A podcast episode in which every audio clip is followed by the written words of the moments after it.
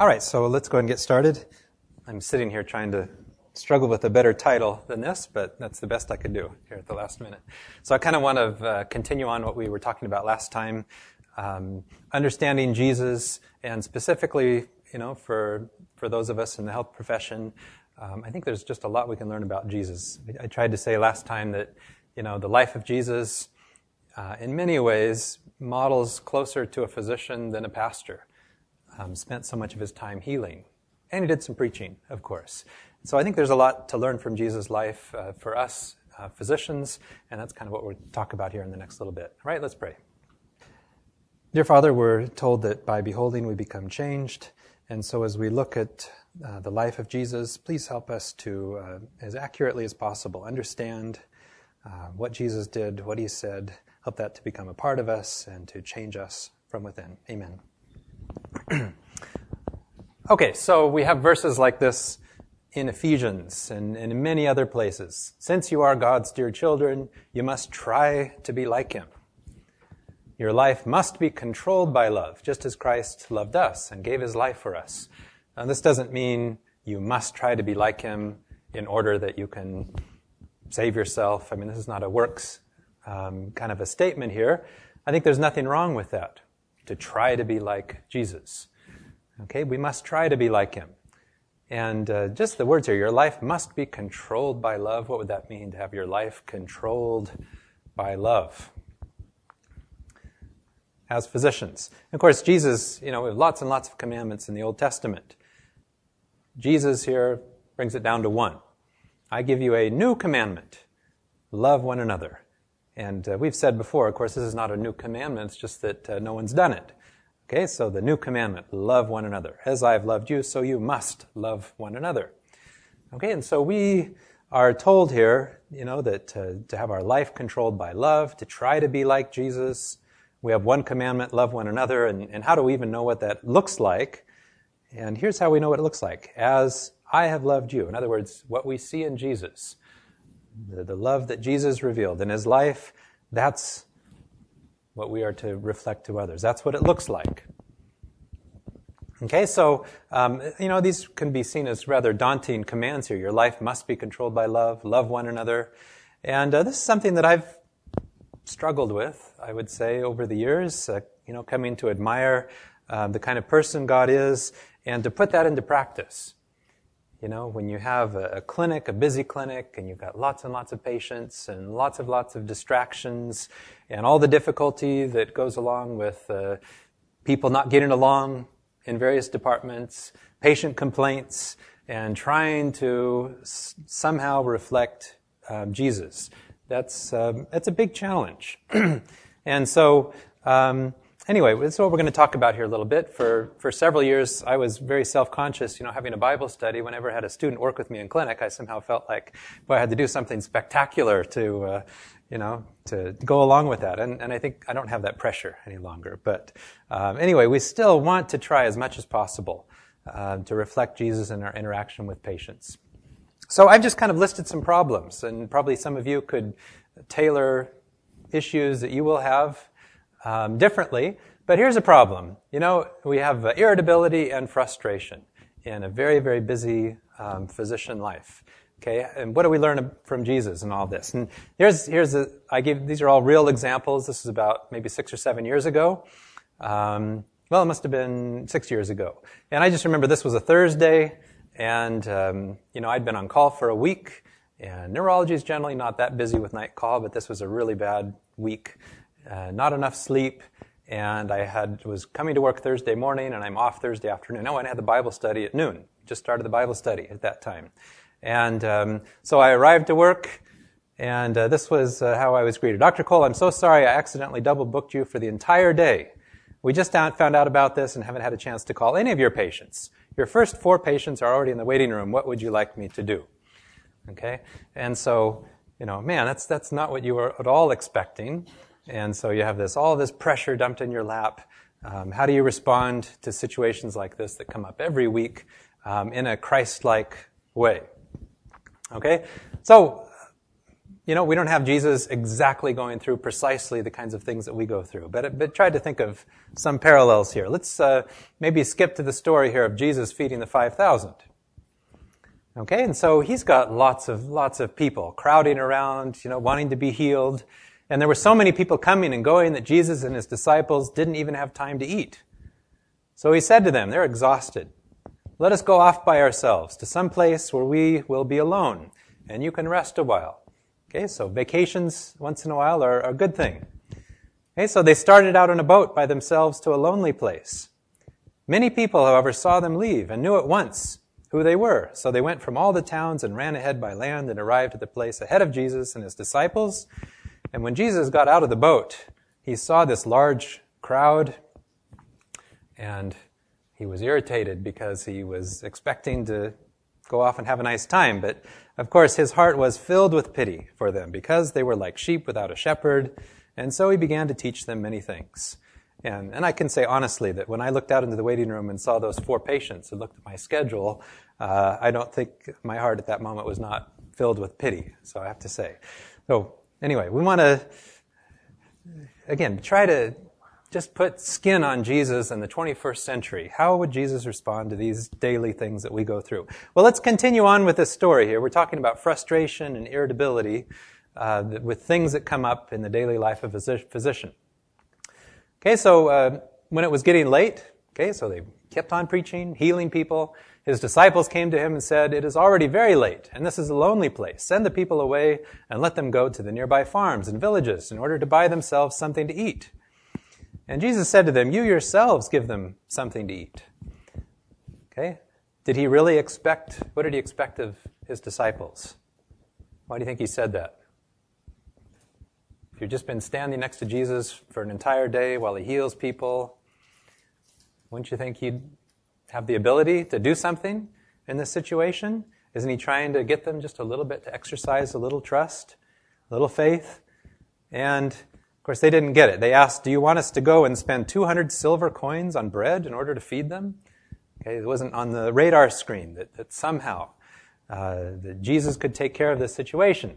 And of course, you know what happened. He fed them all. And we just read on. It's two chapters later in Mark. It's a short time later when Jesus fed the 4,000. Okay, and so not long afterwards, another large crowd came together. And when the people had nothing left to eat, Jesus called the disciples to him and said, I feel sorry for these people because they have been with me for three days and now have nothing to eat. If I send them home without feeding them, they will faint as they go because some of them have come a long way. And hmm, Jesus seems like uh, uh, has, has no idea here what to do. Really sad. These people are all so hungry.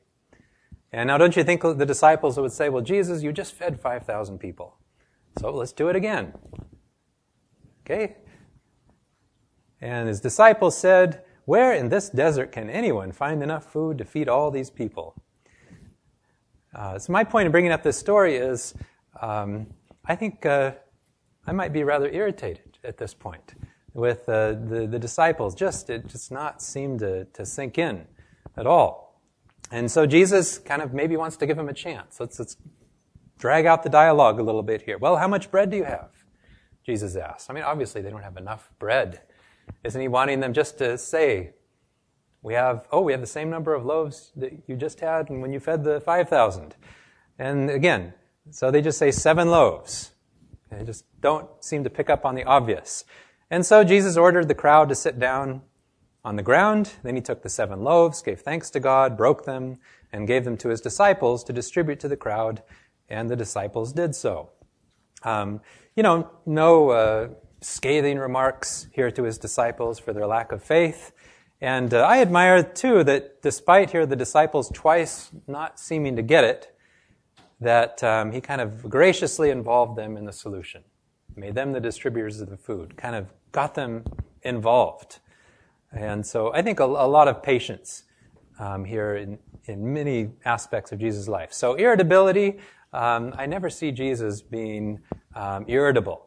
Yes, he had some hard words. We'll talk about some hard words. But how do we understand those? And I like that Jesus gave his disciples an opportunity to exercise their faith, even though they failed, and in a positive way, he involved his disciples in the solution. So, you know, you work with people, nurses, schedulers, um, how you treat them is extremely important. And we tend to, I should say it's very easy, we tr- treat people who are above us with a lot of respect and reverence and all of that, and it becomes very easy. And I see many physicians uh, really dumping on the people that are below them. Okay, those people aren't that important. That scheduler can be replaced, and sometimes people do need to be replaced. But uh, it really says more about a person how they treat people who are um, under them than people that are over them.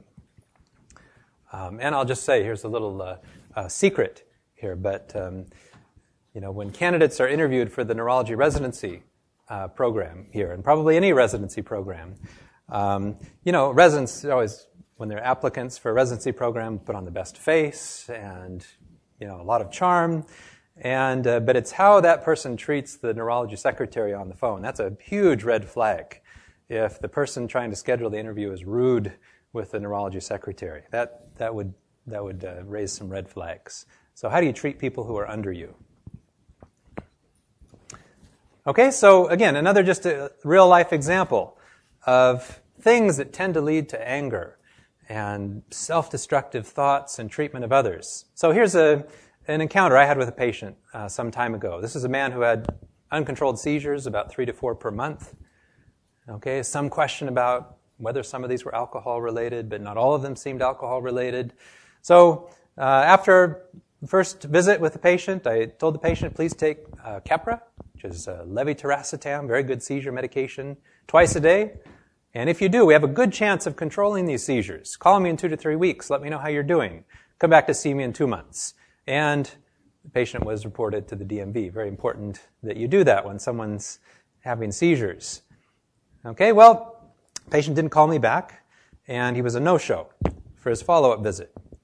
So the neurology secretary called, gave him another appointment, and he was a no-show for his next three appointments. So I really had no idea what's going on with the patient until I presented to the emergency room with a seizure and admitted that he'd only taken about five to ten pills of Keppra per month, and which is really not taking anything. Okay, you've got to take it twice a day, and uh, you miss even a few pills, you really lose the benefit. Okay, so um, I happened to be on the service at the VA at that time, and so went with the neurology team to the emergency room, had a long talk with the patient, told him again, if you take your seizure medications, make sure you don't drink alcohol. Uh, I think we can have a good chance of controlling these. Made a follow-up visit. Patient was a no-show for the follow-up appointment. And two weeks later, came back to the emergency room, had another seizure. Still not taking his medications regularly and he left uh, against medical advice uh, before he could be seen by neurology. Okay, he finally did make a, a follow-up visit. Still found to be non-compliant. Long talk with the patient. This time he came in with his son, had a long counseling session. Patient was still driving somehow, even though I'd mailed a form to the DMV. Um, his license wasn't taken away. And so, you know, talked to the patient about that, told him he shouldn't drive, reported him again to the DMV. Okay, and next week, patient writes a letter of complaint to the hospital medical director. Dr. Cole has been completely unable to help me with my seizures, and now he has ruined my life by taking away my driver's license. And it was a, it was about an eight-page handwritten letter, okay, with a lot of other details. But that was really the extent of my interaction with the patient. So, you know, these things, these things can really uh, eat you up. You get upset. Boy, I did everything I could in this encounter for the patient. And, um, but here's, here's the frustration. Okay, and how we deal with this is important. This doesn't mean that uh, we're just completely serene and always have a smile on our face, face at all time. But uh, how do you deal with these things that come up so often um, in, in real life? Okay, let's get back to Jesus now. He dealt with a lot of frustration. And um, I just in the, the Matthew, uh, the Gospel of Matthew, uh, Jesus told his disciples three times, very plainly, exactly what would happen. Okay, so from that day on, Jesus began to say plainly to his disciples, I must go to Jerusalem and suffer much from the elders, the chief priests, the teachers of the law. I will be put to death, but three days later I will be raised to life. Very clear. Next chapter. They came to Galilee, and Jesus said, The Son of Man is about to be handed over to those who will kill him, but three days later he'll be raised to life the disciples became very sad. Okay, a third time, we're two chapters on. Jesus was going up to Jerusalem. He took the 12 disciples aside, spoke to them privately. As they walked along, listen, he told them, we are going up to Jerusalem, where the Son of Man will be handed over to the chief priests and teachers of the law. They will condemn him to death and hand him over to the Gentiles, who will make fun of him, whip him, and crucify him. But three days later, he will be raised to life. Okay, now if you were told something three times, plainly, clearly, you were pulled aside, told privately, this is what's going to happen, and, and in such detail, you know, did Jesus have an expectation that his disciples, that it, that it would sink in, that, that they would understand this is exactly uh, what would happen? And of course, we come up to the moment um, here, the night before Jesus died, and he, remember, told Peter, you'll deny me before the rooster crows, and he said very plainly, listen, Satan has received permission to test all of you, to separate the good from the bad, as a farmer separates the wheat from the chaff. So he's, he's telling them, making it very clear Okay, and then he goes out to Gethsemane. Okay, he said to his disciples, Sit here while I pray. He took Peter, James, and John with him. Distress and anguish came over him. He said to them, The sorrow in my heart is so great that it almost crushes me. Stay here and keep watch. He went a little further on, threw himself on the ground, and prayed that if possible, he might have not have to go through this time of suffering. Father, he prayed, my Father, all things are possible for you. Take this cup of suffering away from me. Yet not what I want, but what you want. And then he returned and he found the three disciples asleep. He said to Peter, Simon, are you asleep? Weren't you able to stay awake for even one hour? And he said to them again, Keep watch and pray that you will not fall into temptation. And uh, this is just kind of what jumped out at me here. I mean, just, uh, boy, maybe next time we'll talk about Gethsemane and what Jesus was going through and the anguish of that. Um, and his disciples, again, just completely falling apart at this time. And what did you think about his words? The spirit is willing, but the flesh is weak. I mean, I, I think that's a pretty gracious comment to make to his disciples, who uh, would all leave his side in just a short time later, who couldn't stay awake, and to say, well, the spirit is willing, but the flesh is weak. I mean, that would seem to put the best spin on um, what was going on with them at that time. So he went away once more and prayed, saying the same words. Then he came back to the disciples, found them asleep again. They could not keep their eyes open, and they did not know what to say to him. Okay, when he came back a third time, he said to them, Are you still sleeping and resting? Look, the hour has come. And then we know what happened. Um, again, how Jesus is dealing with people who don't get it, who are just, it's, it's not sinking in, they're not doing what he's asking them to do. Um, you know, it's, it's more what we don't have in here. It's, it's really uh, harsh words that suggest, um, you know, great frustration in Jesus and anger towards his disciples. Of course, you know, it gets worse with uh, Peter. So he first told the woman, Woman, I don't even know him. And then he said, Man, I am not one of his disciples. And man, I didn't even know what you were talking about. And of course, the rooster crowed. And now here we want to imagine the rooster crowed, and at once, while he was still speaking, a rooster crowed. And this is an amazing verse. The Lord turned around and looked straight at Peter.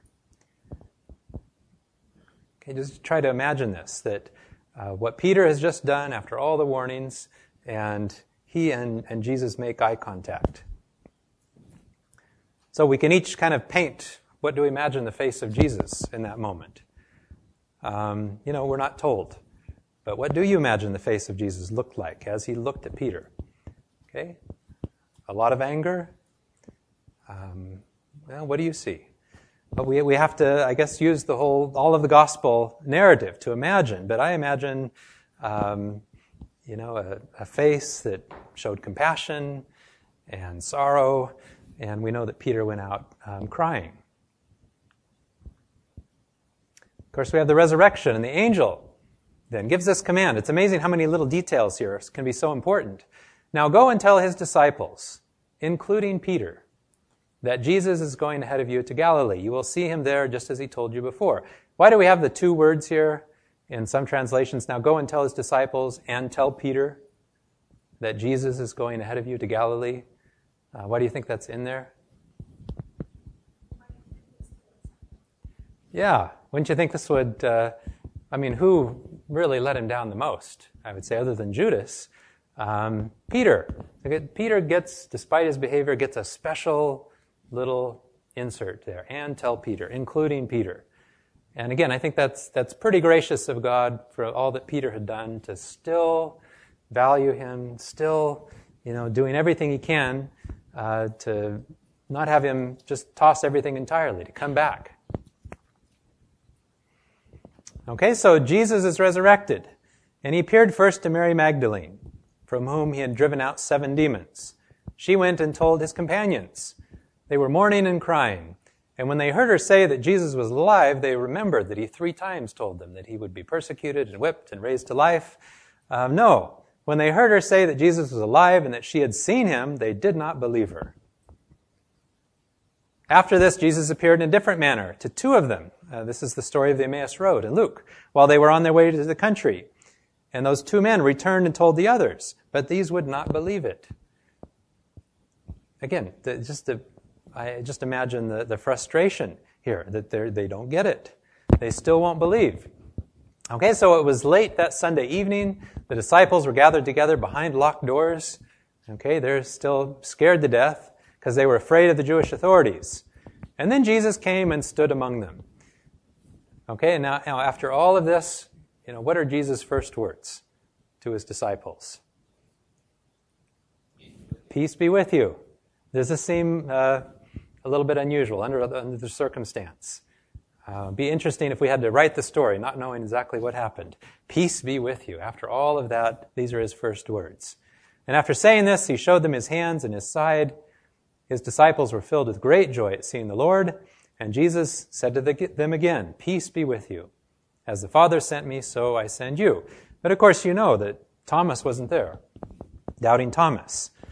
Okay, and so the other disciples told him, We've seen the Lord. And Thomas said to them, Unless I see the scars of the nails in his hands and put my finger on those scars and my hand in his side, I will not believe. Okay, so it's, it's goes through the whole thing again just for Thomas. A week later, the disciples were together again indoors, and Thomas was with them. The doors were locked, but Jesus came among them and said, once again, Peace be with you. And then he said to Thomas, Put your finger here. Look at my hands. Reach out your hand and put it in my side. Stop your doubting and believe. And Thomas answered, My Lord and my God. Okay, but again, I find remarkable, you know, Jesus and this whole situation that his words are, um, Peace be with you. So, if we could summarize here what we said so far, the human tendency is uh, irritability, short temper when things don't go right, easily frustrated, and tit for tat. And, and by that I mean someone confronts us with anger, and the, the natural thing is we throw it right back. We're a mirror. We reflect that anger right back to those that are uh, mistreating us. But what we see in the life of Jesus, what God is like, um, supremely patient, forgiving, and uh, this is the, really the hard one here returning love in the face of unbelief and lack of trust. Okay, so we want to be like this. And again, if by beholding we become changed, uh, that's why, you know, these, these four books, the life of Jesus, we want to really pour over those as much as possible, get into the details, what Jesus said, what it meant. And uh, I think as we come to admire that, it's, a, it's like a law of gravity. You tend to become like the God you love, worship, and admire. Um, I work at the VA hospital, and, um, you know, there are a lot of problems with um, somewhat unique to veteran patients. Homelessness is a big problem in the VA community. And um, um, I just see a lot of veterans who have just experienced horrible things in war and uh, that even decades later just can't get rid of it. Um, uh, I think it was last year I saw a, a patient who was um, in a foxhole and somehow his own troops thought that he was the enemy. So they're firing at him. He's just buried down in the foxhole. And someone was running at him with a machine gun. And so he just went up and he shot him. And it ended up being his best friend in his company. And the momentum of the man carried him forward, and he fell on top of my patient in the foxhole, dead. And so he laid there um, for the entire night uh, basically using him as a, as a shield. And, um, you know, in the foxhole, he developed this tremor with his right hand, the hand that, that he shot, shot his friend with. And uh, here it is. I mean, the Vietnam was a long time ago, and we, I was asked to do a consult on this patient for hand tremor, which he's had since this incident, on that day. And it was very clear on his uh, neurologic examination that this was uh, what we call a psychogenic tremor. Uh, it was not Parkinson's, not essential tremor. Uh, this is a, a, psychiatric manifestation. And when he would get stressed, he would have the hand tremor that would, come out again. Uh, very, very difficult to, to manage something like that when it's been going on for decades. Um, another patient I saw more recently um, uh, did some atrocious things in Vietnam, some illegal things in Vietnam. And, and uh, I won't go into any details, but he has just been plagued for decades about this. I mean, his conscience, the nightmares, um, he just, just is completely unable to deal with uh, some of the atrocities that, that he was involved with. So, again, we want to try to use Jesus to somehow um, you know, so often I, I, hear someone telling me a story like that and I feel unprepared. What are the words? What am I going to say to try to meet someone that's telling me this story? Okay, so let's come back to Jesus here and let's use one story from John, only told in the Gospel of John, um, to, to see how that might meet specific needs. So you know the story about the teachers of the law, the Pharisees, they brought in a woman caught in adultery, caught red handed. They made her stand before the group and said to Jesus, This is a trap. I mean, this is a very disingenuous on, our, on their part. And if you read the book of Moses, they're supposed to bring the man also. They just brought the woman. Teacher, this woman was caught in the act of adultery. In the law of Moses, uh, commanded us to stone such women. Now, what do you say? They were using this question as a trap in order to have a basis for accusing him. But Jesus bent down and started to write on the ground with his finger. That's kind of an unusual thing. What do you think he was writing on the ground? Just wanted to pass the time? Well, you just read on. Maybe we get some clues here from the rest of the story. As they stood there asking him questions, he straightened up and said to them, Whichever one of you has committed no sin may throw the first stone at her. And then he bent over again and wrote on the ground. And when they heard this, they all left one by one. And this is what's really curious. The oldest, the older ones first. And we don't know what Jesus wrote, but I kind of like the thought that, uh, you know, he was writing perhaps some of the sins of these uh, self-righteous men that came bringing the woman. Okay, which is, uh, I think you could say that's kind of a gracious way of dealing with it because, you know, how long do little words in the dust last? You know, all those people walking around, they're gone. So they were seen by the men who were standing there and uh, when they realized that their own life here was opened up before Jesus, um, they left. So the accusers are gone. And when Jesus was left alone, with the woman still standing there, he straightened up and said to her, Where are they? Is there no one left to condemn you? No one, sir, she answered. Well then, Jesus said, I do not condemn you either. Go, but do not sin again. And so again, what do we take here from this story? And the, the woman was caught red handed in the act of adultery. Okay, but uh, I find it remarkable here that in this setting, Jesus gets the accusers out of the equation, and then Jesus would say, I do not condemn you either. And what I, when, when someone is telling me stories like the ones I, I just told you, um, I would like to tr- somehow persuade now, they have all kinds of accusers in their head for the things they've done. That God's attitude towards them is not one of condemnation. Perhaps this is a good story to bring up if, if your patient is, is familiar with the Bible at all. That here in this setting, I mean, Jesus doesn't excuse the behavior. Okay, don't do it anymore. But I do not condemn you either.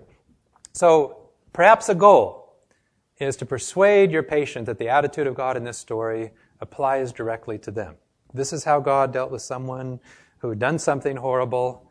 That's God's attitude towards sin. And it's very helpful, at least for me, uh, if your patient is, is familiar with some of the Bible stories.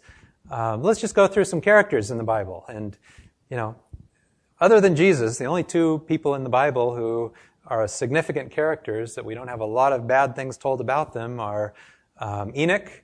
Uh, that's probably only because there are two verses dedicated to Enoch and uh, Daniel. So we can just use anyone. Just let's just talk about the Bible. Uh, what about David? What do you think about how God treated David? What did David do? And of course, you're patient, well, yeah, committed adultery and had the man murdered, and we can go through all kinds of things in the life of David. How did God treat David? Okay, called him a man after his own heart. And you could talk about how gracious God was to David. Uh, what about Solomon? Wrote several books in the Bible, wisest man that ever lived. Uh, what do we know about Solomon? Worshipped the god Moloch, god of child sacrifice for a period of time. Okay, how did God treat Solomon? Well, he came back and he wrote another book of the Bible. Okay, that's kind of remarkable. Uh, what about uh, King Manasseh? Okay, now it's pretty good extra biblical authority that King Manasseh, you know, killed so many people that the streets flowed with blood. And what did King Manasseh do to Isaiah? Again, extra biblical sources. He sawed him in half in a hollow log. Okay, how did God treat Manasseh? Well, he repented. He came back. Okay, you would think, boy, if you saw Isaiah in half, that's it for you. I mean, you've crossed a line. But it would appear not. Of course, you could talk about the story of Peter. Um, and, and sometimes I'll just ask patients, you know, who, who do you think is the worst character in the life of Jesus? The worst character. And I've, most people come up with Judas. Okay, well, how did God treat Judas? And we'll talk about that in just a minute. But I think the stories, more than key texts, the stories are what really allow you to make a compelling case for God's attitude um, towards each of us. Thief on the cross, you know, what did he do right? You know, you could just, which laws did he keep? All he did at the end of his life is he put his trust in Jesus. And that's it. And Jesus said, that's it. You're in. And of course, what about the mob that crucified Jesus? You know, what were Jesus' dying words? Father, forgive them. So in the worst characters in the Bible, well, I shouldn't say all of these are the worst characters, but um, what we see again and again is just the way God treated them. The way God treats uh, rascals here in the Bible is, is really remarkable. So perhaps that, that can have an impact for someone who is plagued in their mind with guilt and condemnation. How did treat, Jesus treat Judas? You know, we read in John that he washed their feet. Okay, did he wash the feet of Judas? Well, I mean, we certainly don't have a story in the Bible that he skipped over Judas as he's washing the feet of his disciples. And again, is that remarkable? Night before he died, knowing that Judas would betray him, he washed his feet. And another little tidbit um, here Judas leaves the upper room. And uh, this is such a small little detail, but yet I think, you know, we try to build our picture of God, it becomes quite significant. So as Judas took the bread, Satan entered into him. And Jesus said to him, Hurry and do what you must. None of the others at the table understood why Jesus said this to him. Since Judas was in charge of the money bag, how about that, putting him in charge of the money bag, some of the disciples thought that Jesus had told him to go and buy what they needed for the festival or to give something to the poor. Now, I just don't think I could uh, restrain myself if I knew what Judas was going to do. It would be very hard not to make some comment as he left the room, you know, that would really put him on the spot, humiliate him. And instead, it's remarkable, he left the upper room and some of the disciples thought he was leaving for a worthy motive. Give something to the poor, maybe. Okay, again, that's just what God is like. We want to try to be more like that. Um, maybe just a last uh, issue, which um, can be a real problem. I mean, physicians, it just becomes very easy to gravitate towards arrogance and pride. And uh, I think it starts you know, rather gradually. Often the third year students, first month, man, so eager, positive, excited about seeing the smallest uh, peripheral neuropathy or whatever it might be. You know, such a great attitude. And it's very easy over time. You're on a service, and oh, what a dumb consult. I mean, don't they know how to deal with whatever problem it might be, which happens to be your specialty? Or a surgeon misses a diagnosis, and here's a line that people like to throw out. Well, when all you have is a hammer, everything looks like a nail. They don't really know what to do with any problem other than something that can't be fixed surgically. Or people, I'm told, say about neurologists, that it's diagnose and adios. And so anyway, we, sometimes this can be kind of funny, but uh, oftentimes this becomes kind of negative and we put others down. Why do we put others down? Because we want to put ourselves up in the process. And so this can carry over to patients. A patient, you know, you're trying to tell the patient the diagnosis, and the patient says, you know, I'm just, I have a hard time accepting that uh, what you say is true. And again, if there's arrogance, it will come across this way. Look, I went to school a long time. You're just going to have to trust me. Rather than spending that five minutes to work through again, explain the rationale for your diagnosis, rather than just to say, look, I'm the doctor. So arrogance and pride, and I should show this because I've never actually seen this, but if any of you have seen Dr. House, I guess he kind of exemplifies arrogance and pride. And this is, uh, I think, uh, we've talked about the subject of humility before, um, but it's one of the things that I find most remarkable um, about Jesus. That so unlike any conception of the Messiah, that Jesus, if one of you wants to be great, you must be the servant of the rest. One of you wants to be first, you must be the slave of the others. And if he just left it at that, fine. But that he would go on and say, like me, like the Son of Man, who did not come to be served, but to serve, and to give his life to redeem many people. And Jesus said this so many times that, that his kingdom, it's an upside down kingdom. Okay, the top is at the bottom serving. And that's the way I am. I'm not just telling you to be that way. That's the way I am. Okay, and we even have his claim, which we can believe to be true based on his life. I am meek and humble of heart. Okay, and if we believe Jesus' words, that if you've seen me, you've seen the Father, that we need to put humility into the character of the Almighty One. All right, so um, anyway, I'll just give a couple representative stories here of the disciples. You know, they're still of the mentality, they want to be on the top.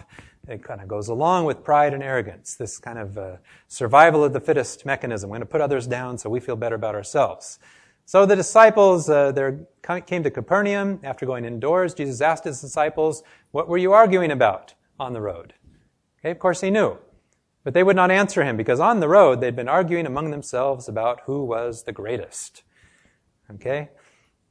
it's, it's the same kind of a mindset. I, would be interesting to actually hear the conversation out, how they would argue for one being greater than the other.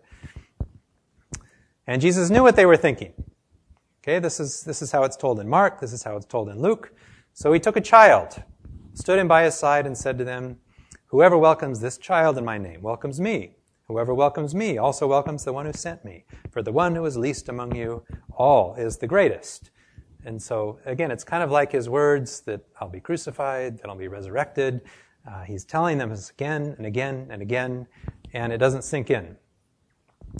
And he tried to tell them in a different way. The kings of the pagans have power over their people, and the rulers claim the title friends of the people. Okay, so it's a power structure. That's the way our world operates. We have people that are up and people that are down. But notice, in God's kingdom, this is not the way it is with you. Rather, the greatest one among you must be like the youngest. The leader must be like the servant. Okay? So the way to the top is to the bottom, to service. And uh, what's really remarkable is the disciples, if you read Luke and John together, uh, on their way to the upper room, what are they arguing about? Who's going to be the greatest? Okay? The night before Jesus died. And so this context, and, and I know I've read this to you before, but it's, for me, just one of the most remarkable stories in the life of Jesus that the, argue, the disciples are arguing about who's going to be the greatest. And in that context, Jesus knew that the Father had given him complete power. He knew that he'd come from God, was going to God. So, and as, as Graham Maxwell has said, if ever there was a time to call she bears to peek their head in the window, and uh, you know, like in the story of Elisha, I mean, how do you break in when people are arguing who's going to be the greatest? And he has complete power. Okay, and of course, what he did is he rose from the table, took off his outer garment, tied a towel around his waist, then he poured some water into a wash basin and began to wash the disciples' feet. I mean, such a humble task. Again, a vivid illustration that your whole perception of the kingdom is completely backwards. Okay, and so Jesus washed their feet. And then he said, Do you understand what I've just done to you? You call me teacher and Lord, and it's right you do so, because that is what I am. I, your Lord and teacher, have just washed your feet. You then should wash one another's feet. I've set an example for you, so that you will do just what I have done for you. And now that you know this truth, how happy you will be if you put it into practice. The important truth here is not that we have a, a service every once in a while to wash feet. The truth is, God is like this, and that's what we should be like and how happy we'll be if we'll put it into practice. So if we maybe put this in a real life setting, you know, we, it's hard to identify this story because we no longer wash feet before a meal.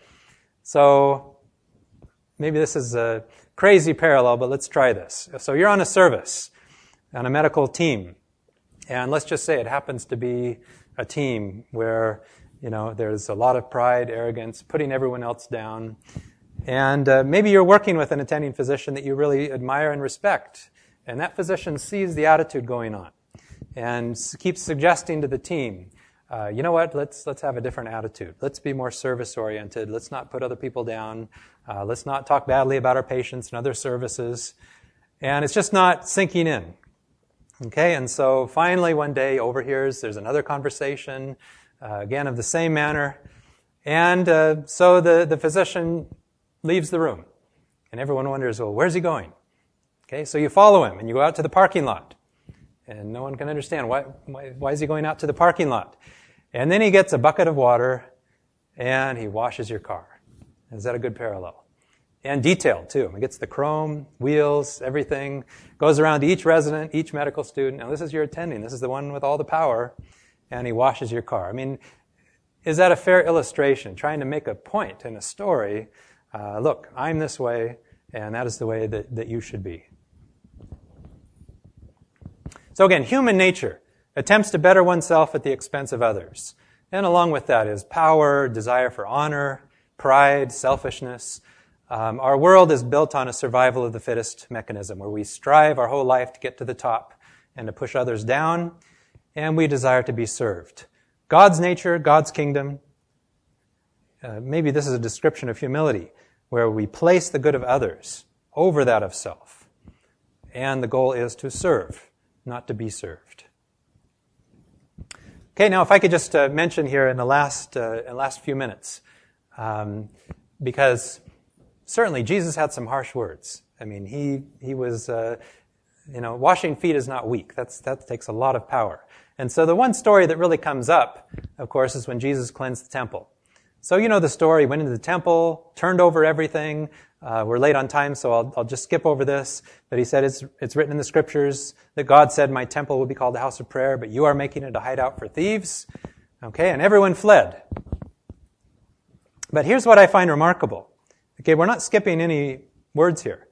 That the blind and the crippled came to him in the temple, and he healed them.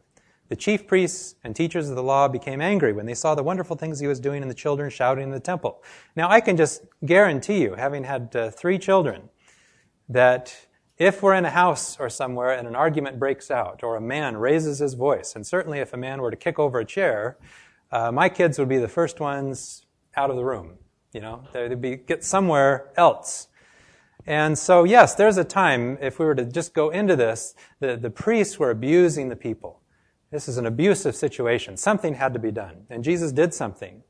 But if you're going to get angry, let me just put this little charge on you. Get angry in a way that the blind and the crippled and the children come to you. Can you get angry in that way? Where somehow by the way you're acting, you actually draw the helpless and the children to you.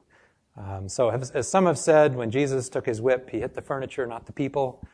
And um, so somehow we, we need to, as we imagine this story, see that the guilty people were fleeing and the helpless and the children came to Jesus, even as he's drawing out the money changers.